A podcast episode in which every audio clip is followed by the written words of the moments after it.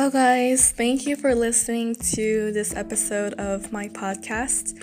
My name is Esther Kim, and today I'm going to talk about what I learned today. As I was scrolling through SNS as usual, I saw a picture of two types of visions of how normal people see lights at night.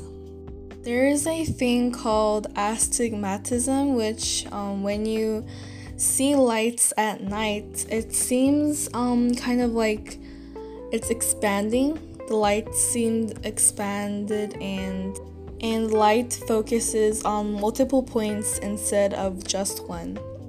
If you see lights as that at night, then you have a thing called astigmatism, which I have too.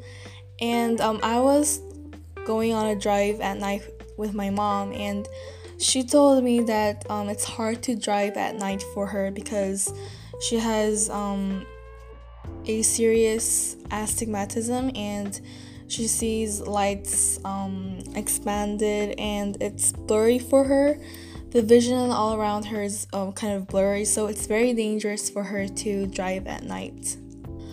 I don't know if that can be inherited by parents to children, but I also have astigmatism, and I just realized recently that at night when I try to look at my phone screen or computer screen, I tend to squint my eyes to see the screen clearly, and it kind of blurs out the screen. That's one of the symptoms that people with astigmatism has. I never knew about the thing astigmatism because I thought that was for everybody else. Light focuses on multiple points.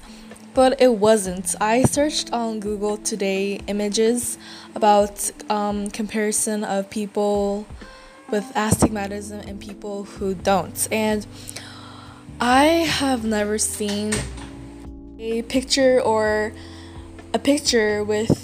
without astigmatism. And I was amazed how clear everything seemed.